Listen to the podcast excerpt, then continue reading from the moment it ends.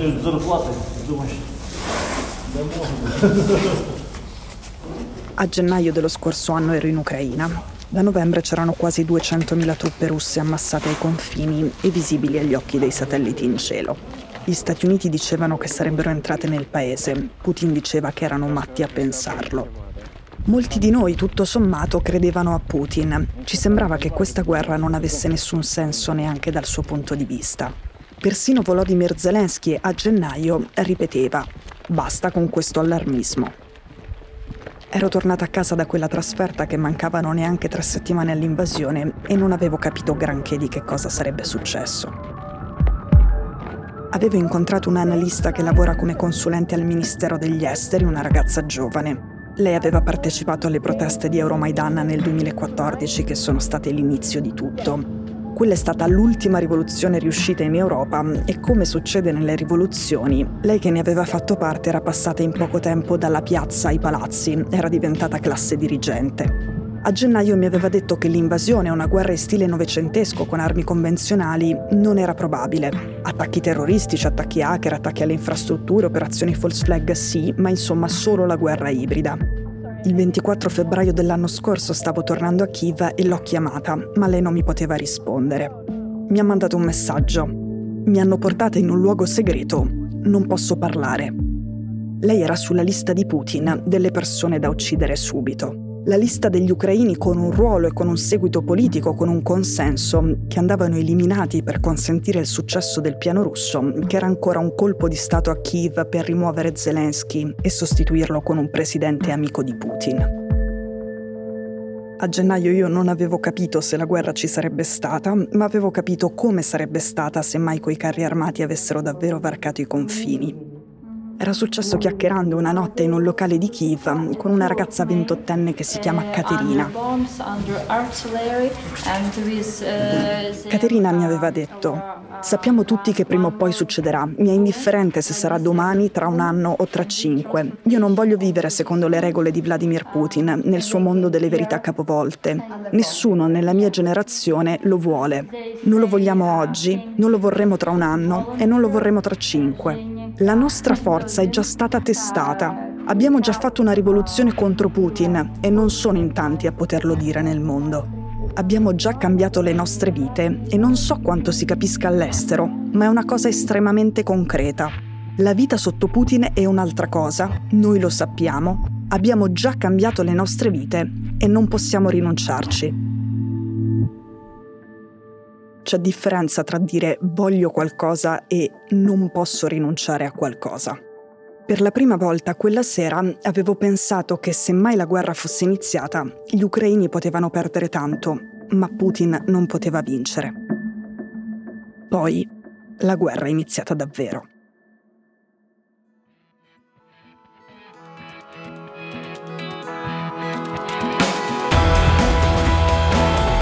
Sono Cecilia Sala e questo è Stories.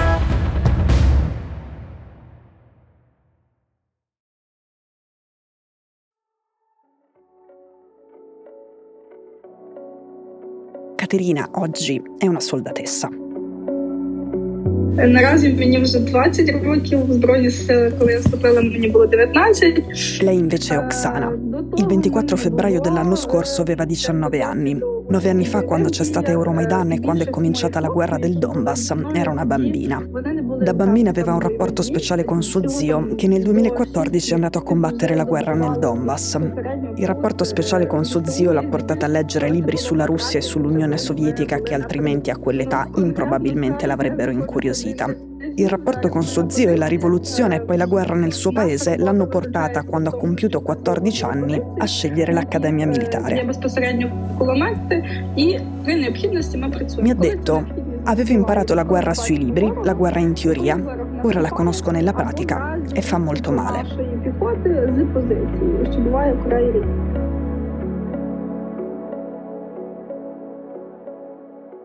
Oksana ha risposto alla mia videochiamata da una tenda militare dell'esercito ucraino a Vuledar, in Donbass. A 19 anni, lo scorso 24 febbraio, si è arruolata da volontaria nell'esercito. Adesso ha 20 anni e fa parte della 72esima brigata motorizzata. La sua unità è famosa per aver difeso Kiev nella battaglia di Ostomel un anno fa, è la battaglia che è stata fondamentale per difendere la capitale e quindi tutta l'Ucraina. Ne avevamo parlato anche nell'episodio L'omicidio dell'uomo che ha salvato Kiev. L'unità di Oksana è famosa anche per un'altra cosa, per non essersi mai ritirata da nessun fronte. Lei è seduta per terra, la sua mitragliatrice appoggiata accanto a lei e al buio illuminata solo dallo schermo del computer perché a Vuledar bisogna stare nascosti, i russi sono molto vicini e dal primo febbraio ogni giorno tentano un assalto. Ovviamente essendo una ragazza Oksana sarebbe potuta andare ovunque avesse voluto, in Polonia, in Estonia, in Spagna o in Italia. Per lei i confini non si sono mai chiusi Invece Oksana è nel punto sulla linea del fronte dove scorre più sangue insieme a Bakhmut, con la differenza che Vuledar è molto più strategica di Bakhmut. Oksana non mi può dare le cifre dei caduti perché sono un segreto militare, ma dice che anche se non se ne parla molto, sul fronte di Vuledar sono morti centinaia di suoi compagni nelle ultime tre settimane, lei però esclude che la sua unità possa fare anche solo piccoli passi indietro. Non è una tipa che apprezza la retorica e quindi lei non cita il fatto che sarebbe la prima volta, che il suo gruppo appunto è famoso per non ritirarsi mai, ma dice che Vuledar in particolare non è assolutamente abbandonabile. Vuole dare uno dei due punti sulla mappa da dove è più probabile che possa partire la futura controffensiva ucraina. È un villaggio nel sud del Donetsk, i soldati di Kiev a distanza lì sono i più vicini di tutti a Mariupol, sono a 80 km di distanza e quasi all'imbocco della superstrada che scende perfettamente in verticale fino alla città simbolo di questa guerra. La città il cui martirio è stato per moltissimi ucraini con cui ho parlato il punto di non ritorno nel rapporto con Putin.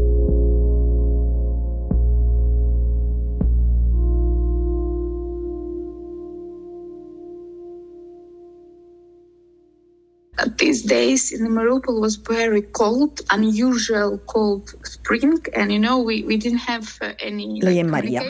È nata, è cresciuta e ha vissuto a Mariupol fino a quando i piloti russi non hanno fatto sparire prima il suo appartamento e poi quello di sua sorella e poi quello di sua madre con le bombe.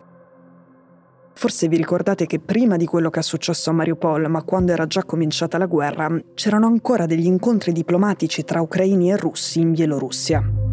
Ecco, a prescindere dalle analisi su chi vuole e chi non vuole la pace, dalle opinioni degli analisti su cosa si debba fare per portare Putin al tavolo di un negoziato, non tutte le guerre si somigliano, non tutto quello che accade in una guerra si somiglia e dal punto di vista emotivo collettivo, per molti civili ucraini il momento in cui l'idea di parlare con Putin è diventata insopportabile è stato uno.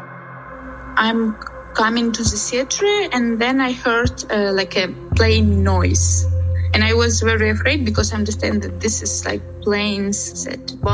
Maria mi ha raccontato del giorno, all'inizio di marzo, in cui centinaia di famiglie come la sua, rimaste senza casa, si sono ritrovate a vivere nei grandi sotterranei del teatro drammatico regionale di Mariupol.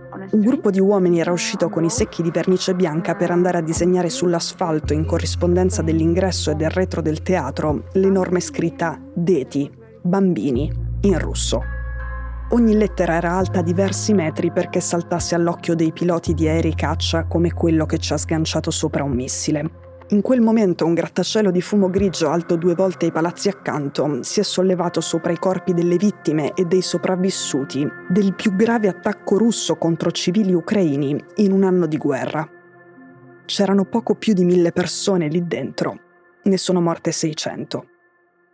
And then I came to the theater and see that it's destroyed and I was shocked. I understand that my family is there and uh, Maria quando c'è stata l'esplosione era uscita da pochi minuti, era andata a cercare del cibo, sua madre e sua sorella invece erano dentro.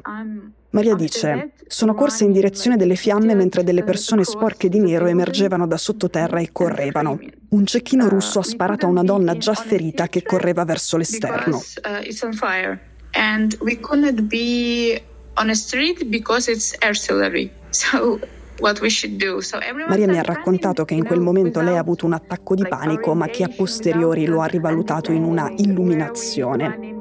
Sono fuggita dalle persone. Fino a quel momento conoscevo un'altra regola, lontano dai soldati, lontano dalle armi, vicino alle persone. Non perdersi, stare tutti insieme in un ospedale o in un teatro. Era una regola sbagliata. La guerra russa a Mariupol funzionava in un altro modo e lei lo aveva capito solo in quell'istante. Le persone non erano un intralcio tra le armi russe e l'obiettivo, ma l'obiettivo. Se scappiamo ognuno in una direzione diversa non possono ammazzarci tutti. Maria urlava questo mentre vedeva un gruppo di persone commettere l'errore di fuggire tutti verso uno stesso rifugio. Lei non è riuscita a correggerli, dice tutti urlavamo e quindi nessuno ascoltava. Il nuovo rifugio dove era andato tutto quel gruppo era la filarmonica di Mariupol è stata distrutta dall'artiglieria russa pochi minuti dopo. Maria è riuscita a scappare da Mariupol dopo il bombardamento del teatro, oggi vive a Vilnius, in Lituania, dove, si lamenta lei, a differenza che a Mariupol non c'è il mare. I very miss uh, the sea, as of sea. Here in Vilnius, no, no sea.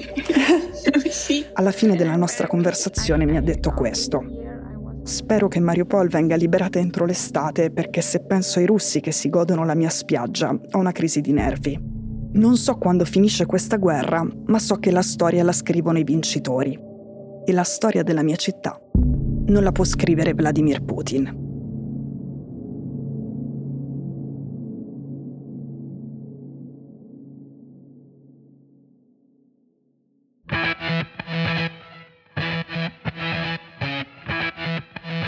Stories è un podcast di Cecilia Sala prodotto da Cora Media.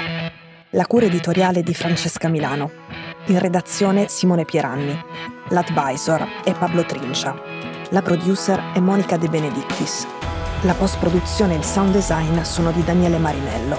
La sigla e la supervisione del suono e della musica sono di Luca Micheli. Le fonti degli inserti audio sono indicate nella sinossi. Questo episodio è stato prodotto e sviluppato insieme a Spotify Studios.